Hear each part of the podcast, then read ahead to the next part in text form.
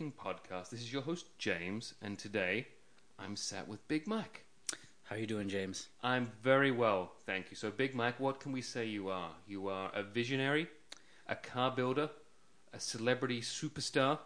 What else can we say you are? You wear many, many hats. I like the first two. That third one, I don't necessarily know if I would co-sign for that.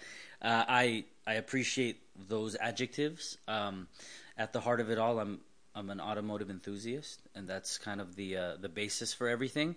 But it's just been an honor and a pleasure to evolve to be uh, given the right to be called any of those things. So I appreciate it.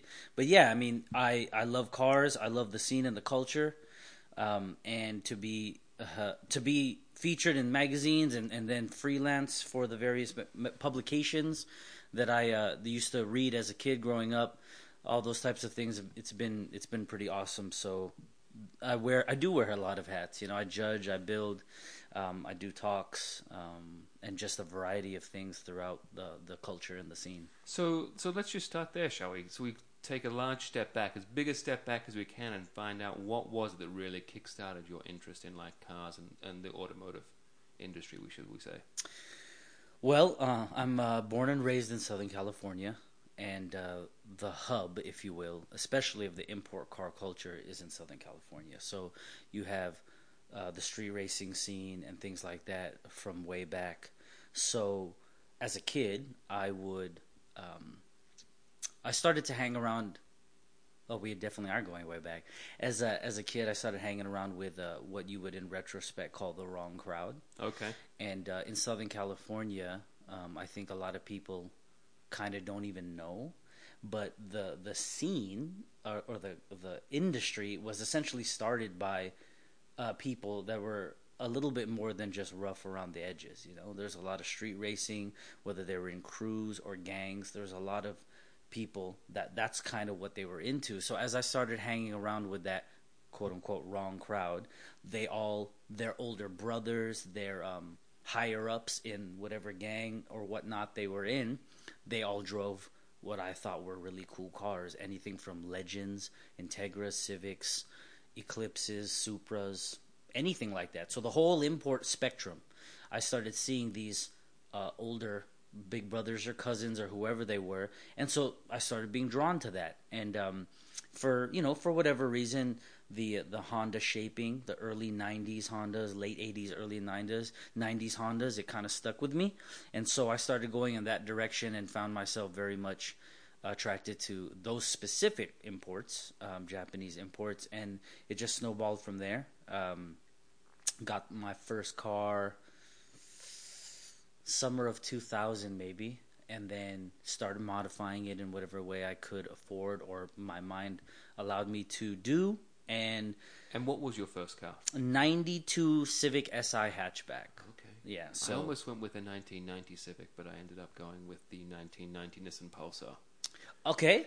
Okay. Well, well where were you at the time? That was in uh, Perth in Western Australia. Okay, so just because it's from there, it would have looked cool to, to us, you know. A Pulsar is an acquired taste, you know. It definitely had some interesting shape to it, but I mean, now it would be like an odd cult classic kind well, of thing. the one I had was the same age as the uh, Nissan Exa, which they actually sold over here, I believe. Was designed here, I think, in California. Was it? Yeah. Interesting. I that didn't know the that. the two door coupe version, which is still really weird. Yeah. Yeah, But definitely. my one was the four door family 1.6 56 horsepower. Right. A pure pure performance. Just not an attractive car at all. it was it got me places. and That's the important thing. True, true.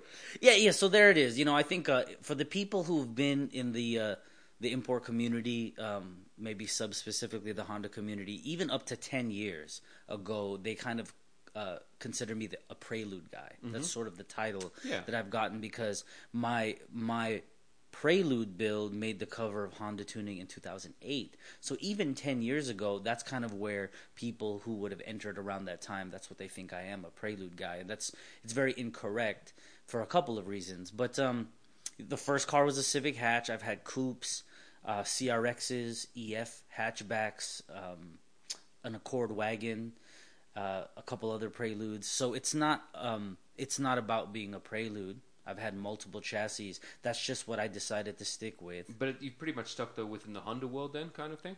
Uh, for personal builds, yes, up until um, I mean, I have friends who build anything and everything. Japanese classic Sure, cars, seventies, eighties, nineties. I've got friends that try and build and then break anything and everything as well. So I it's a see. different kind of thing. So you've got the friends that are professionals and know how to do it well. I've got the friends that think they may be professionals and quite not do it, do it Well, as the well. word professional is a little bit loose because uh, I mean we've all broken things. If you haven't broken anything, you're not working on a car. No, no. So uh, we, you know, we were I we- break a lot of things, Mike. I'm very good at that. we we were all everyone was young at one point, and um, um, there was a time when we didn't have the internet, Mm-hmm. and you just took a Chilton or a Haynes, or didn't like an idiot and just tried to do it without reading. yep. and uh, that's what we did. We broke things, or cross-threaded something, or stripped another thing, uh, or hurt ourselves, knuckles and whatnot, burned and whatnot. The, yeah, the skin gets back eventually. It does. It does. eventually. Um, so it, it was a learning process, and I just felt, I felt, um, inspired. In, you know, in retrospect, I actually am grateful that I grew up without the internet. I mean, I'm the last generation, I believe, that that's going to really know what life was like prior to the internet. I remember being a kid and them talking about this thing called the ISH, the Information Superhighway, and it was going to be this thing that connected the world via telephone lines, and we were all like, "Yeah, right." You know, how does that how would that even work? I remember that, and then it turned into this thing where it existed and you blink your eyes and now you basically have computers that have a phone on them in your pocket, not a phone. Supercomputers, we Oh yeah, absolutely. I mean, the world and the history of mankind and mechanics and It's just in your It's just sitting there, Yeah. and um, and it's just fascinating. So I grew up in the print era, and I adored magazines. I would run to the the grocery store as a child and stand in the magazine aisle. While My- your mum and dad were shopping. my mother knew that I was going to be right there. And, uh, you know, 20, 30, an hour later, she would come over and I'm reading the likes of Sport Compact Car, Turbo, Super Street, Import Tuner, Honda Tuning, you name it. And um, and I saw these names of people in there and these cars. And so I, I, I was like, that's the goal to be featured in one of these magazines. And, um, you know, you, you fast forward 15 plus years and you have some of these people who who are obviously older than myself and they were established in the journalistic side of things and now they're uh, people I'm personally acquainted with. We have each other's number. I've now stood on stage and worked with them. And these are people whose picture in a thumbnail was in a magazine um, the credits to written articles or, or editors in chief of magazines. They're now people I'm associated with, and I don't ever allow that type of circle of things to become. I don't become jaded. I keep those things in perspective. It's it is a, a very fascinating and humbling experience to go from just hearing names like Jackson Racing. If you were anyone into cars, if someone had a Jackson Racing supercharger, it was the thing. Still is. And um, and now Oscar Jackson Sr. and Jr. are both personal friends of mine. I sit with them, we laugh and talk. I have meals with them on a very personal level that has nothing to do with cars. Who would have thought? Who would have thought? Look, Never. I'd completely agree since coming here and being uh, somewhat, I'd consider myself and uh, maybe dipping my little pinky toe in the big thing of automotive culture. But I've got to meet some pretty fun people and hang out with some pretty fun people. And like you said, not just talk about cars, but Right. just hang out in general. It's That's it's an amazing thing. It's Yeah. absolutely amazing, and so uh, I'm I'm very grateful. You just you just you have to keep perspective. You know, like if you don't, you will just become even inadvertently kind of it'll just kind of be like eh, mundane or a regular day, and a regular day is all in your mind. Mm-hmm. What makes it so mundane? It's your perspective. So And so, if we were to sort of elaborate on that now, because obviously you're, as we talked about, alluded to at the start, your many hats that you wear. One of the hats that you've currently got now that you're wearing, and even this T-shirt, and I think literally the hat you're wearing as well, is the Think Bigger project. yes, yes. So, could you tell us a little bit about that? Uh, I would be honored to. It is. All right, so we were talking about the internet. In this age of information, where anything and everything is just there, and both good and bad, you have access to technical quality information, knowledge that will build you up and make you a, uh, an educated human being, all the way to just utter nonsense, just complete nonsense. Um, role models, whether they be in the sports or, or, or music industry, reality stars, um, just completely ridiculous human beings. And the evolution of the culture is that ridiculousness is rewarded and attention and fame is the goal. Uh, fame would have been a byproduct of something that you did before. Now, that's what they're trying to do is be famous and it's very odd because if fame and attention is your goal you will do whatever you need to to get that however it evolves no matter how crazy it may be that's what you do whereas if it's let's use in the automotive culture if your goal is to build a well-rounded beautifully done car the attention is going to happen people will see what it is how well it's built, how fast, how shiny, how organized, how outlandish, whatever style of car build it is, it will get attention if it's done well and done right. And that's not that's not what people are doing it for anymore. They're building a car to get attention. They are dressing to get attention. They are behaving to get attention. So the point of all that is is with all the negativity and foolishness, um, from the car world out to anything and everything. It just came to a point where I said, I can't complain about that if I don't do something about it. So I decided to do something about it in a more organized fashion. I've always felt that my, my car builds have been uh, about quality and execution and details, and the magazine editors and chiefs over the last 10 years have agreed, and I've been blessed to make the covers from 08 on uh, from here to the UK. Um, so I felt like others were recognizing it. But aside from just leading by example, I, I, needed to, to organize things because I needed to do something about it and not just complain about it. So I created the Think Bigger project, at least the title of it and the, and the, the logos of it, to give people the opportunity to have something positive to focus on.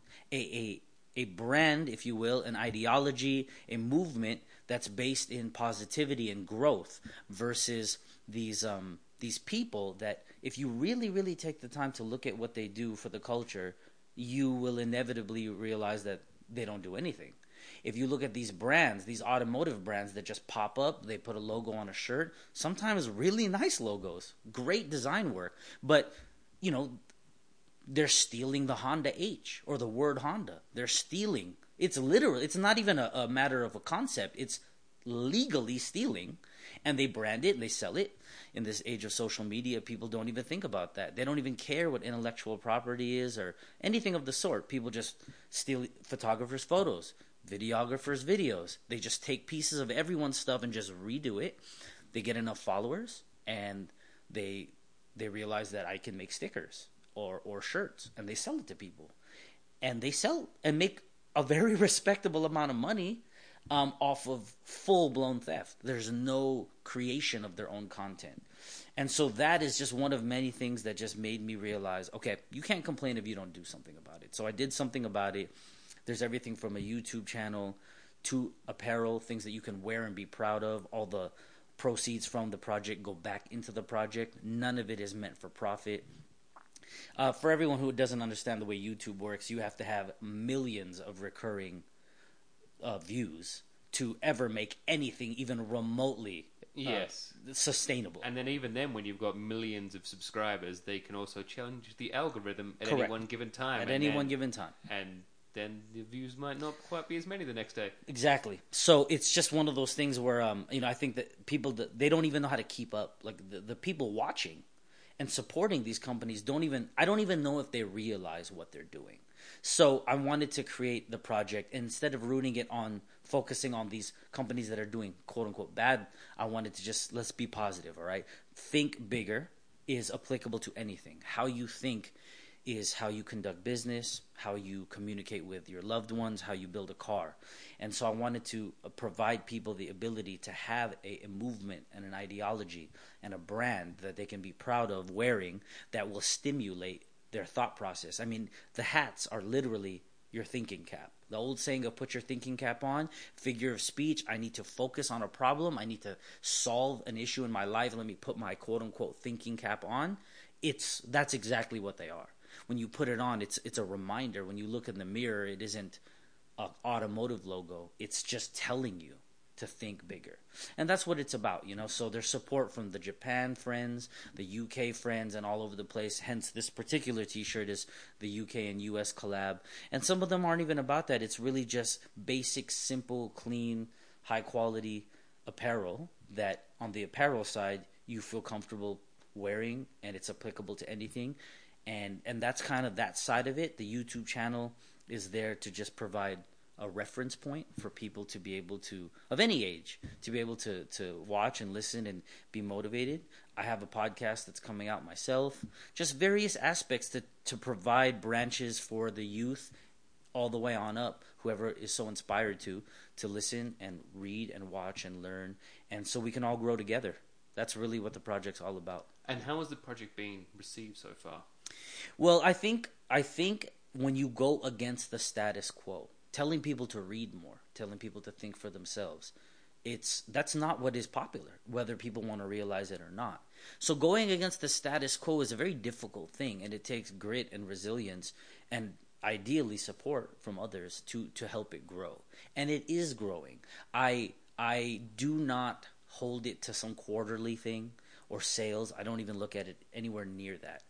Okay, for example, uh, I had a vlog come out called I named it Sneakers or Seattle. Um, I love the Pacific Northwest. We talked about that earlier. I have some people there that I love very dearly. And you are purely there to go for the good weather when you go, right? Yes. So for those of you in here that are like, what is he talking about? I don't know where people get the idea that the Pacific Northwest rains all the time. I've been there multiple times over the last few years. I've had about three consecutive days of 70 degree, 72 degree, crystal clear weather. I've seen rain twice. It's gorgeous. I love it. So uh, I went up there non automotive just to go see people that I love, spend time. Uh, one of them, they're you know in Edmonds, you know just a very quiet, lovely place. Uh, an, another group of people that I care about, they have a place right on Lake Washington. You go outside the backyard, it's a dock, serene, you know. So I went up there and uh, I just did a vlog about it. Um, sneakers are Seattle, so I kind of referenced the whole sneaker culture, which I'm a part of. Uh, I, I used to collect a decent amount, but um, I just referenced it and said, you know, if you can buy a pair of sneakers, which are now, you know, a good 180 to 250 dollars retail. Mm-hmm. Uh, let's not even go into the the resale the culture. market, yeah. Yeah, let's not even go there. Just retail, and it's horrifically expensive. But my ticket when I booked it to um, Seattle Airport was like 190 dollars. That's not even how much it costs to buy a pair of sneakers on the Nike sneakers app and have it shipped to you. And so I said, you know what, guys, if you can buy a pair of sneakers or a car part or whatever you, your mind can apply it to, you can buy a plane ticket. You can go someplace and in, you have this invaluable experience, memories and sights and sounds. And um, so one gentleman who watched the vlog ended up commenting and saying, uh, I am profoundly affected by that. It seems so simple and obvious, but um, you know what, man? I'm not gonna buy. I've been saving up to buy X, Y, and Z part for my car. You know what? You're right. You're absolutely right. I'm going to uh, take my girlfriend on a vacation. And they, what they did was, so someone watching a video or reading a page in a book or a commercial or something, and having it affect them is one thing. Having them apply whatever they have learned in that moment is a second thing. But not only did he end up taking a vacation with his girlfriend, he took it so that he could be in the same place as where I was going to be for an event. So he could tell me this story I'm telling you in person. So he took the vacation, put aside the car, took the vacation, used it to propose to his girlfriend. So he tells me this story and introduces me to the girlfriend, now fiance. And he said, and it is 100% based on my watching that vlog. Two minutes and 46 seconds, and it changed his life. Uh, that is the most profound level of success I could ever ask for, albeit one person. So I don't measure it in how many t shirts I've sold or how many views I've gotten. I measure it on the positive effect it has on a person or people. And in that regard, uh, I'm very happy to see its growth um, because it's a mindset. It's not a shirt. Mm-hmm. It's bigger than that. Yeah, pun intended. So um, like. Thank you. So that's kind of what it is. So uh, you know, uh, perhaps a lengthier answer than you were going. No, for. I always look for the lengthier answers. Here. But that you know, I am happy. Thank you for asking. It's a beautiful thing, and as I travel more, I start to experience these people in person, and they want to know what it's about. They want to um, wear something from it. They want to be a part of that. And so if people can follow these cartoon character of human beings and, and wear these brands that are just the, the, the most terrible quality t-shirt and the worst logo ever, but people just want to be a part of it, even subconsciously. They want to be a part of something. And so I wanted to give uh, people something positive to be a part of from a person who who actually cares about the culture and gives back to it. And that's the premise of the Think Bigger project. Sure. And then speaking of that, obviously you yourself do a bit of traveling for work. You travel at certain different events, and that does Yeah. take you like not just across here, across the US, but also across the globe. Yes. So how does it? Obviously, you get people that talk to you about it. How is it also being received in those other countries? And you, you've done some collaboration with, or uh, where it's been ref- uh, found out, or you someone's talked to you about it. Well, you know, the internet, the power of the internet. Someone across the globe can see a blog or a vlog or, you know, event coverage and feel just as much a part of it as someone who was there or one city over. So, in that regard, there's that common ground. And for the people that have been around um, for a fair amount of time, um, by their own words, I'm sort of a staple. Um, the name and, and, and or the car or cars that I've built are just sort of staples that they've grown up uh, watching or, or or seeing or listening to and whatnot. So um, there's that uh, resume, if you will, um, that has given me the credibility to be taken seriously from, from people, regardless of geo- geographic location.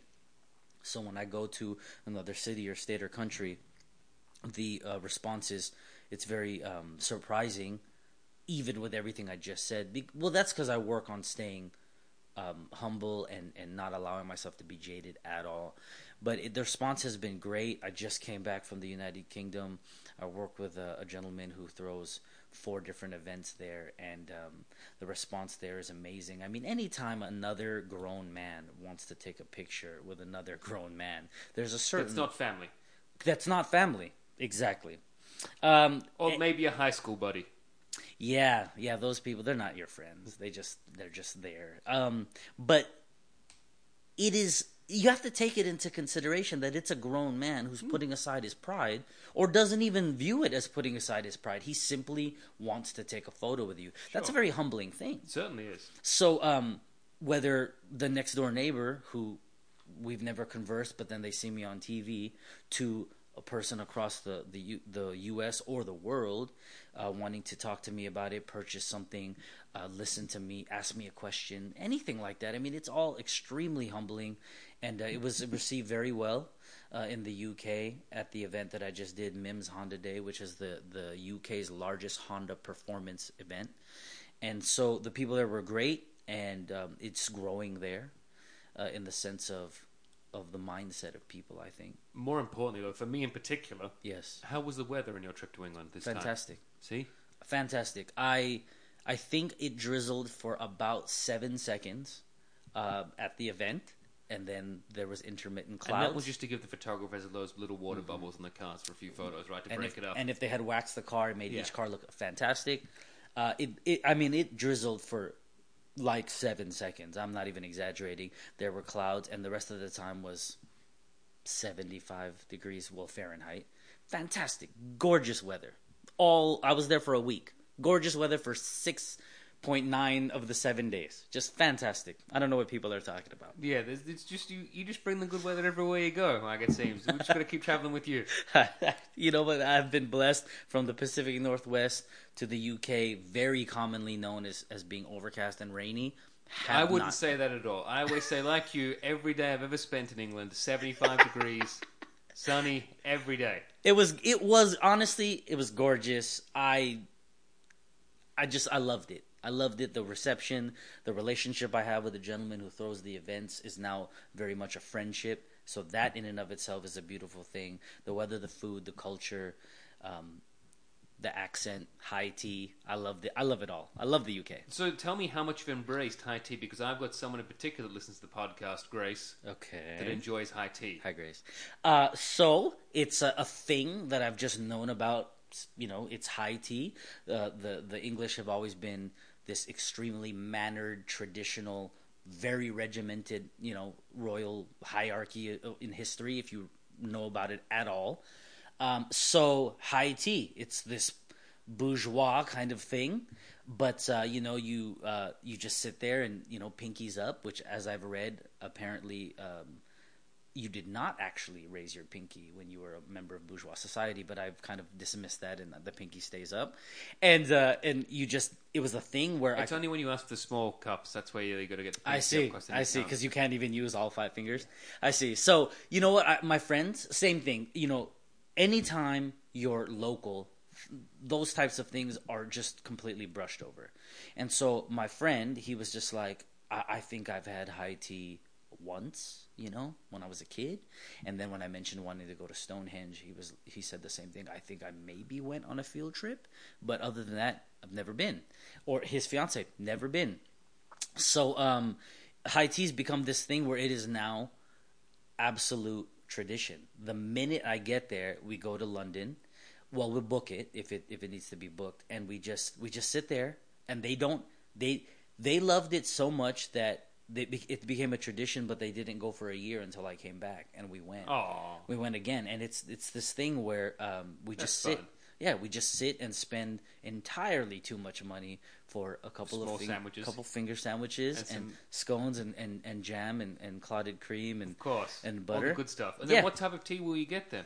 Uh, well, I mean, so uh, high tea we have it at Harrods. We have our afternoon tea at Harrods. You know, world famous place. Had to go there, and it's now become a thing for us. And their tea menu's fairly gargantuan. So I end up going for more of the subtle stuff. Um, I think the last time, uh, the last two times, it was um, it was called Silver Needle, Mm-hmm. Chinese Silver Needle. Very calming, very soo- soothing, regardless of whether it's placebo or not. I don't care. It's just amazing. You enjoyed it, that's the yeah, important thing. absolutely. I mean, you need something to help wash down the extremely calorie dense scones Of course. that you're just slathering with butter. Uh, How also then jam? Of course. Right, and then you throw jam on top. It's just completely not good for you. But uh, it tastes fantastic, and you sip some tea, and it's just a very calming way to begin the the time there. And uh, and it was great. I mean, I, I adore the UK in the sense of the love that's shown, the manners, the culture, and then my friend there who has the event. So all around, just like you know, just a beautiful part of life to be able to be there. And so this is obviously coming around from your the builds that you've done, where you've been known as a Honda guy or a, a Mm-hmm. Prelude guy, as you might say. Uh, That's what many people call me. Yeah. Yeah. So how does that develop and being able to like push you forward since when you started like doing your own build? What's where's it taken you? Where, where has it seen, or what what what has it been the development of your that build of that car and how it's developed you as an individual? Well, I mean, a car and the manner upon which you build it uh, is just like the way you communicate with people, how you treat other people. It's an extension of a part of your personality. Uh, it is uh, a chassis is just a canvas, you know. The the the chassis that you use is is a canvas for you to create your particular piece of art. So whether you're taking a sixty you know, nine Camaro SS body that you find that's moderately rust free and building a masterpiece with it, or simply restoring it to to be what it was like in '69, or you're taking, um, you know, a, a 73, 74, 75 Datsun 240, 260, or 280Z, um, whether you're taking a 90s Honda, it, it doesn't matter. Um, it just matters what you're trying to accomplish. And so it's just taken me to a point where the ID, the ideas of what I thought were going to look good, perform well, have a certain presence to them. You can build a car and have everyone around you look at it and just be like, "Oh, that's pretty nice," and then just keep on going. That's just what it is. It if you built it for them, that reaction would break your heart. Uh, but if you did it for yourself, then if people like it or not, it's it's it's very much secondary. And I'm I feel blessed that all of this time, apparently, the scene and the culture has embraced it and and um, shared with me kind words and, and you know from the era of print where they made the covers of magazines to to then SEMA. So I did one rendition of it and uh, put it up against the essentially the best cars in the world in the context of SEMA's Battle of the Builders, and um, to be able to build a car that people outside of the Honda world are forced to look at as something more than a Honda was a very profound accomplishment. Because that's one of the ideas for both myself as an automotive existing in the automotive realm and the Think Bigger project would be to get people to understand that a Honda is just the chassis. Outside of the import world, even within the import world, you have front wheel drive versus rear wheel drive, force induction versus all motor, and Nissan and Honda versus etc. etc. And they have all these subdivisions. Well, all of these subdivisions, all of these different cultures are all thrown into one bubble when it comes to the rest of the automotive world. European American muscle, they think we're all a bunch of kids that drive shitty Japanese cars that are too low, too wide, too loud, and too slow.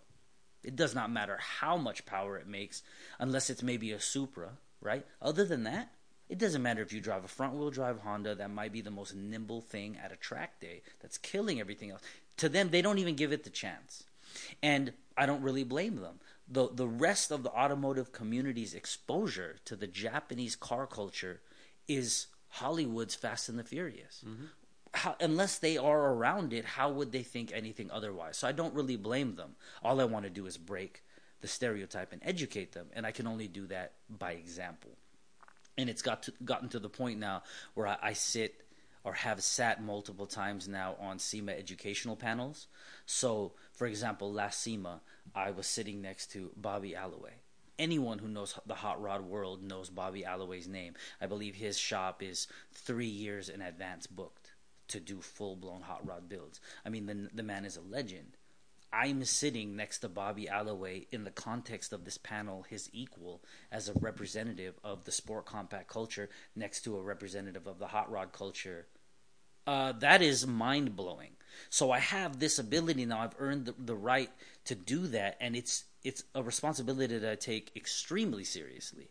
And so that's kind of how it's become. Where you know where I've been able to to get to a point where, as much as I didn't particularly want the the the following. Um, I'm like the most charismatic introvert you'll ever meet. I really stay to myself often. I don't really socialize on a grand scale. Um, but but I, I, said, okay, you have no choice. People are following you. People pay attention to you. So the whole with great power comes great responsibility, and I just embraced it and said I didn't I really did not want that or ask for it, but it's here. It exists, and instead of being the apathetic megastar reality TV person that is pretty much leading the youth of America or the world into the gutter, whether on purpose or because they decide I'm just going to be me, I don't care if the world watches, which is ironic that they're making money having a reality show, but they say they don't care. Yeah. But you're making money off of it. It's a whole nother conversation. But they're doing it. I said, I cannot be like that. I, I you cannot choose to turn off your behavior and turn it on for money, but then say you don't care what people think, which is a flat out lie. So uh, I just decided, okay, you know, people follow you, and you have the ability to influence them negatively or positively. So positively it is, and that's the basis for everything that I do. Sure, it fits in well with your project, right? I, I, I would like to think so. Thank you. But speaking of that, also, you are some people, as you mentioned and alluded to, your neighbor who found out you were on television. Yeah. How was it making that transition from going from the print to the big TV screen, since you don't actually own a TV? Right. So yeah, I I well I do own a physical television device, but it is not connected to anything that transmits television signal. Uh, I cannot uh, I cannot watch TV, and I refuse to have a smart TV. Um, speaking of that, I actually do not keep an internet connection at home because you're on your phone potentially all day on and off all day long all day long that's which is the internet. If i had it at home with probably a, an even faster connection right where you can have multiple windows open uh-huh. and watch more videos in 4k blah blah blah i said you know what? Home is where serenity needs to be where you can calm yourself. So i you've obviously you're just planning for your next high tea outing right? Right, right. Uh, too bad it's not the same here. You pour some tea in in a little cup and do it here in the U.S. It's just not quite the same thing.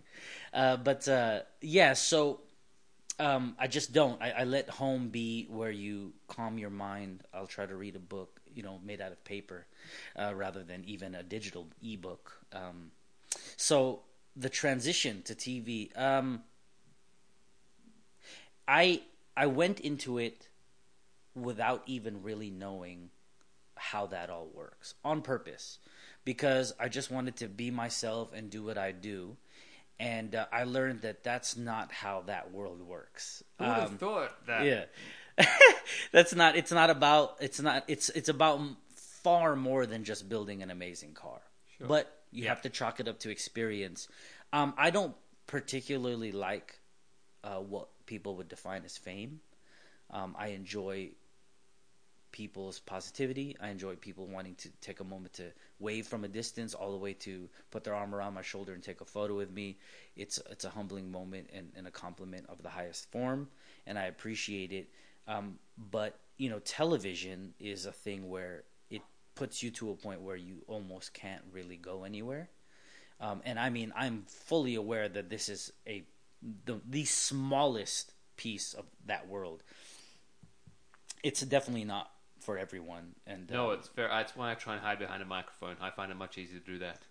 uh, in the in the bubble of the uh, uh, import automotive world, the Japanese culture, uh, uh, the and then you know the the shows and meets and types of things that exist. It's always kind of been like that, at least in the last five, seven, ten years. But uh, for it to be anyone, anywhere, um, the airport, the grocery store. I, I've been in the gym on the treadmill with earphones in, and they will stop you and say, "Hey, are you Big Mike? I saw you on TV or I saw you on a commercial." Oh, uh, United Airlines and Discovery had a deal, so I think mid February to end of March or you know six eight weeks or something, they had the first episode of that Datsun build on Yep. Discovery on as the part of the in-flight entertainment on every United Airlines flight. So for those who didn't opt to buy a movie, which is the majority of people, it's just there, you know, 30 40 minutes into the flight and I came on apparently for months, you know, and I was just that did it before the episodes aired on Monday night. So it was already kind of to the point where I was just in random places and people were borderline accosting me and uh, and I was just like I I was not prepared for this. You know, I'd much rather be behind the camera than in front of it, be behind a microphone than in front of it. But um, I just sort of have accepted that it's a thing, Yeah. and it's gonna be a thing, um, and I need to find a balance with it, and that's what I'm trying to do. And so, aside from now, after the fact, trying to get the balance with it and what on this newfound where someone might want to talk to you while you're running your 12 miles uphill in a 12% gradient in the treadmill. Mm-hmm. How In a sweatsuit backwards. Of course. I mean, that's the in high heels. That's the only way you do it, right?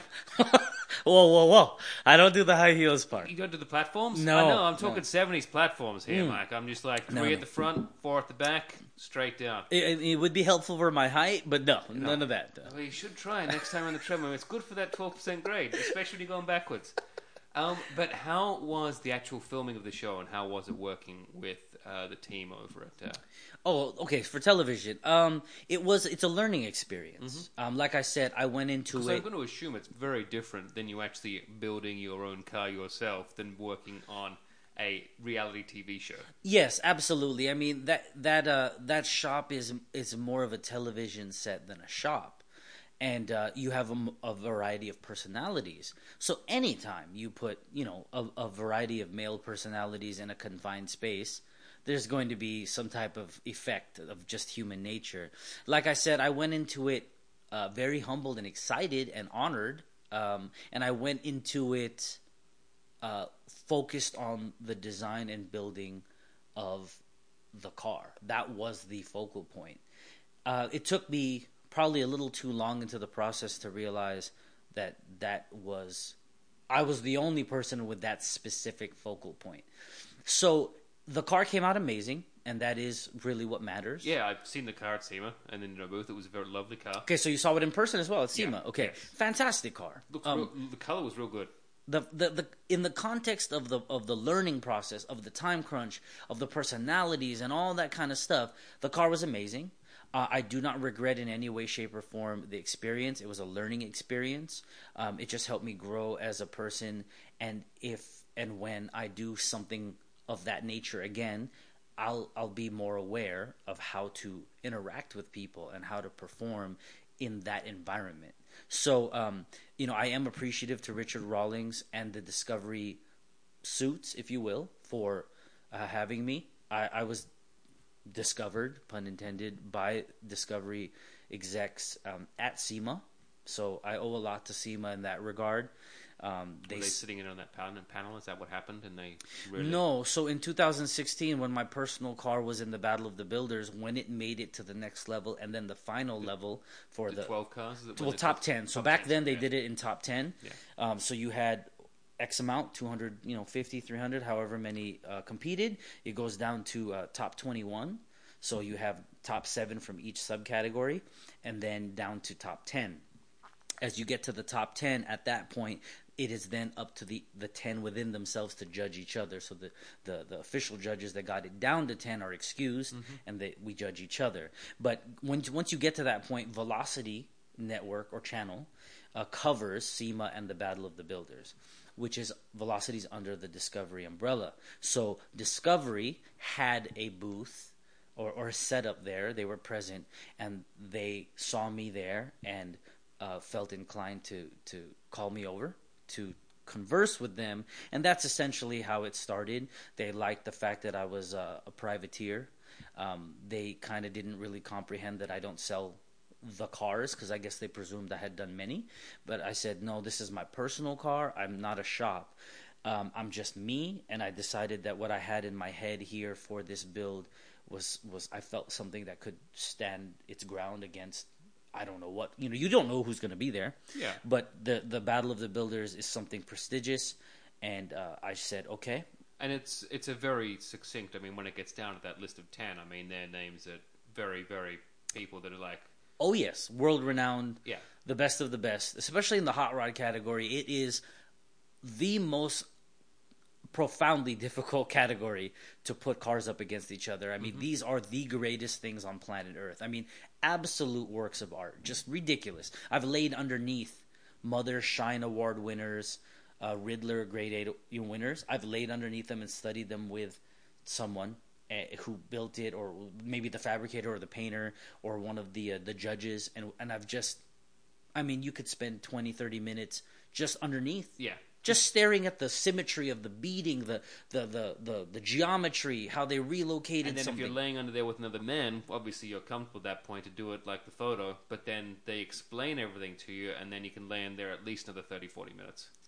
the laying underneath the car with a man part is not the focal point here. I don't know. I don't know about you, man. No, I'm just kidding.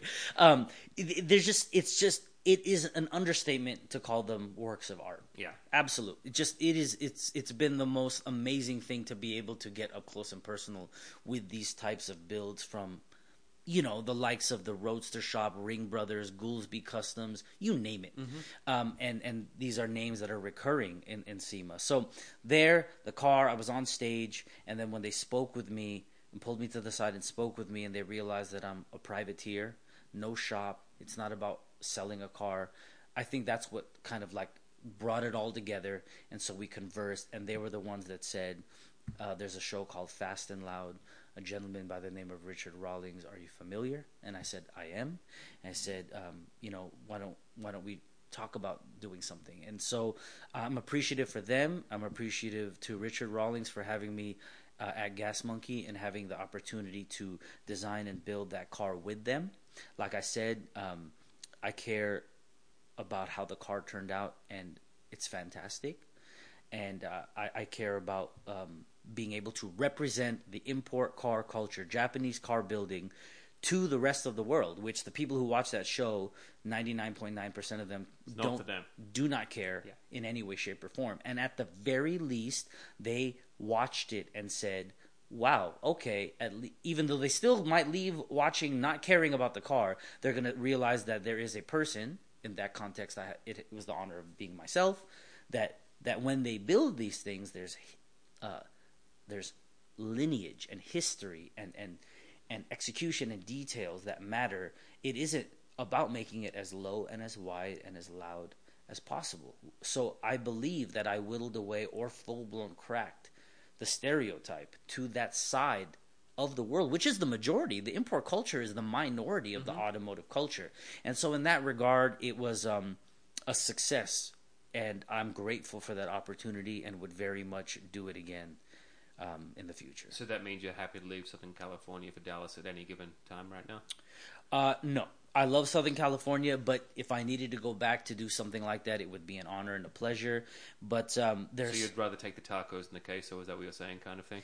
uh, if you see my waistline, I don't need very many more tacos and queso in my life. Um, but uh, yes, uh, uh, if that's where it needed to be, but there's so many other shows, there's so many other shops, there's so many other uh, avenues to be able to represent. So from SEMA panels where it's just verbal to um, something like a television show, uh, there's there's options and the future is bright, and I look forward to those opportunities presenting themselves. Certainly. So speaking of that, then what have you got coming up, or what have you got working on, or which shows are you going to be heading to lately? Well, um, okay, so like I said, Southern California. I grew up going to an event that started 14 years ago called the, we called it the Eibach meet. So it's the Eibach Honda meet. Uh, Eibach suspension, their headquarters are in Corona, California. And it was just a thing where uh, there was a gathering of people that started with, I don't know, a couple dozen people. And it turned into 40, 50, then 100, then 200. And 14 years later, I'm the uh, the host of it. My friend Ryan, who started it, who works at Eibach, who hosts it there at Eibach. He, um, you know, I've been going. I think in 14 years, I've missed one of them. I've gone to, you know, maybe one or two maximum. You've got to improve that ratio. Right, We've got right. to we've got to work on this. You've got to go at least the seventy-five times, to sort of bring that ratio back. Right. I mean, I don't know how to really fix that since it's in the past. No, no, going forwards now. So this means every, every they've got to do it for at least. well, I'm the official host of it. I know. So, So- you've got to just host it seventy-five more times. Um, I, I hope to be alive. I hope to be alive in 75 years. Um, I don't know. I don't know. You can do it. I I, can- think I'm- you can do. You can push it. You know, can if I it. drink more water and eat some kale, I'll probably get there. yeah, and less queso, and then you're good right, to go. right. Uh, if, given that I have become like, in that regard, an integral part of this. I mean, it is a cult-like following. Mm-hmm. This past year, Fontana Speedway, um, Auto Club Speedway, um, almost 1,200 registered cars. I don't know, 3,000 in the spectator lot. Hondas. Only Hondas, by the way. And then, I don't know, 8, 10,000 people throughout the day. Only Hondas. You could uh, show up in a Lamborghini, an Evo 10. You could show up in a Nissan. You need to go to the spectator lot. It is a cult like growth. And um, we have now four stops. So SoCal was obviously the original, but then we've done it in, in Florida. Um, in the um, uh, we use the UTI campuses, so thank you to UTI for having us there um, in Florida. And then we have at the Honda Heritage Center, which is part of the Honda campus where they build the NSX and various cars in Ohio, and they have their museum. So in the in the lot of the Honda Heritage Center in Marysville, we have one there, um, and uh, that's coming up. And then we have one in for the first ever East Coast. Yeah, we're gonna have one in Philadelphia, and that's actually right around the corner, August 25. So four stops total. So that's one of the event series that I have the pleasure of traveling with, being a part of, and being able to interact with enthusiasts and builders alike. Um, and then I work with an event series called Tuner Evolution, which is based out of the East Coast. Their home base event actually just happened. Uh, it's from Philadelphia as well, and they do um, Florida, so Daytona Beach, Philadelphia, Atlanta, Charlotte, Chicago, and SoCal. So that's one series that I work with. Mims Honda Day. So they have two events in the UK. One's at Santa Pod Raceway, one's at Rockingham Circuit. And then he has an event called Jap Performance Show, which is everything. Which, as I, la- I last talked to him about the numbers, there's a good six, seven hundred cars. I mean, anything Skyline, anything Silvia, stuff that we drooled over here. It's run of the mill there in the sense of this event, just Certainly. overflowing Yep. With gorgeous, gorgeous vehicles. They have all the CTRs and SIRs and Euro Rs and, and stuff that we don't have, wagons and, and van stuff, just gorgeous stuff. Uh, so that's that. So he has those two Honda events, Jap Performance Show, and then he has a Honda event in Belgium, MIMS Honda uh, Belgium edition. And so if I were to do all You of get a lot these, waffles. Is that? well, I haven't been to Belgium. Well, that's the reason for you to go there. I the am. Go- I'm going. So the only things I know about Belgium would be uh, Belgian waffles, Yep. and Belgian chocolate, Yep. And I figure and those beer two. possibly, but you don't drink. but I don't drink. But you still know about it. I can still know about it. There but. Belgian And waffles, castles. and I want to go see them, and I want to go see them while having a Belgian waffle that's drizzled In with, chocolate. in Belgian chocolate. Yeah. I feel like that's going to take away from my potential of doing 75 consecutive Eibach meets in the future. It depends if you're walking up on your 12 miles on the gradient. there. If I walk the castles and the yeah, grounds, walk the moats, I might be that's if you okay. Swim, Yeah, the moats, swim the moats. that go right around, you're totally fine. I should be okay. So those those are just three event series. Um, if you count SEMA, that's four separate entities, and uh, there is an event in um, Asia that we're looking to lock down. So if you start to count all that, I mean, I have uh, the ability to see parts of the world um, and interact and shake hands and brush shoulders with very very well known um, companies and builders and just enthusiasts, and it is a, blessing that I just I, I really could never have seen coming. I mean, when I go out there, I don't just go for the automotive automotive event and come back. I will plan my work schedule so that I can enjoy the co- countryside, the city, uh, whatever is that, that that country or that state or even city down the way is known for. It's it's a invaluable. Memories are invaluable. Sights and sounds and food and uh, being able to, to to be in places. So it's a, it's a beautiful existence and uh, i don't know how long it'll last so i'm just embracing it for what it is now and giving it 110% and that's the only way you can do it. And so, if people are wanting to track you down to see, watch you, or feel, or try and understand how you Yes. embrace these things, where can they find you online? uh, well and where can they find the Think Bigger project as well online? Which we say. Okay, so um, the only form of social media I use presently is Instagram. So it's Instagram. Uh, the handle, is, as they call it, is at the Big Mike. So T H E B I G M I K E, the Big Mike. Um, but the thinkbiggerproject.com. Um, so thinkbiggerproject.com is what I consider to be home base. So when you go to the site, you can read the verbiage. You can then click on the videos link, and it'll give you some embedded home base videos. But the the link to subscribe to the YouTube channel is right there. Uh, for those that want to go to YouTube directly, it's youtube.com slash Big Mike Edition, B I G M I K E Edition, E D I T I O N. Um, but the the Think Bigger Project site is home base. So there's the video link, there's the shop link if you so choose, and there will also be a blog link and a podcast link, and that will just be home base for everyone. So thinkbiggerproject.com would be the most expeditious way to kind of get a feel for everything going on with myself. Uh, I, I'm vlogging the various travels, the various event series. Um, blogs are coming up just to give people the people who apparently there's a lot of people that don't really want to watch something as odd as that is in, in pop culture they want to read um, which seems kind of counterintuitive based on the way everyone's going but there's i think it's coming back and that's part of the project would be to get people to read and to utilize grammar because the internet has destroyed grammar people have somehow decided that formulating intelligible sentences is not important at all. I don't know when or how that became a thing, but it is a thing to not create a real sentence. If it is a question, that one little thing, the only thing that indicates a question is a question, just the question mark have just it's just been thrown to the side and they send it to you and how are you supposed to know it's a question? That's a whole different ball game of I just do not understand We could that. talk. Well, you could talk about that maybe on your new podcast as well. Um, it's one of the subjects. It is a recurring subject because you have a whole generation of people that want to be taken seriously, but won't create an adult sentence and then get mad when people don't take them seriously. It's not to say there's anything wrong with tattoos or piercings, but if you tattoo your face and pierce it and then walk into the bank and then ask yourself, why doesn't the bank take me seriously? It's sort of an idiotic question to ask. Now, if you're okay with how you look, that's not what we're talking about. We're talking about the fact that the majority of the world does not understand you the way you understand you, and you are presenting yourself in a manner that they're not going to understand, at least initially. And then to be upset about that is sort of stupid. Um, you're you're you've created that predicament for yourself. Yes, in an ideal world, in a philosophically ideal world, they should see right past the exterior. They should be able to interpret whatever the hell English you just typed out, Or uh, they might just look at your credit score.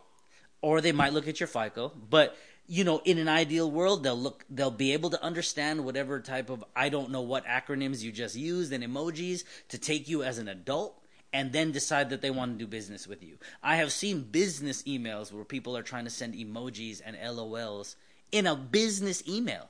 So if you can turn off the internet lingo slang, I'm talking to my friends all day English, and then segue to proper English to conduct yourself properly, fine. There are very few people who can do that. So why not just practice it properly? I mean, people are undoing their education. All the years of education to know when to use a comma or an apostrophe or anything is just gone. And then they're mad when people don't take them seriously. So that's one of uh, 10 million things that the think bigger project is hoping to uh, address and change as slowly and as you know smoothly as possible. Well, Mike, it's been an absolute pleasure having you on. I, I appreciate you having me. Thank you for the honor of being here. No, thank you for making the drive out, and now the drive back that we're both going to fight in traffic. it's going to be pretty bad Well, maybe you can listen to more of the No Braking podcast. i will Because, like you, some other people don't actually listen to it as much, and they don't find it. So, what we need to do, Mike, is we need Yes. to get them to subscribe. yes They need to write a rave review. yes absolutely Give at least 17, 18, 19 stars, even though you can only give five. You should Okay. write to Apple. Tell them they need to increase the number of stars you need to give things. or make new email addresses with a new ip address and then just keep leaving five star reviews Exactly. That also works. Positive reviews Yes. as well. Write some text, say Yes. they're very positive, and then you can also maybe see us on Facebook and uh, Instagram at No Braking. Or if they want to, they can even find us on the website at nobraking.com, which is N O B R A K I N G dot com. There and it with is. that being the case, Mike, thank you so much again. And with all your listeners, we'll talk to you next time. I appreciate you to everyone listening. Thank you for your time. Thanks so much. Bye bye.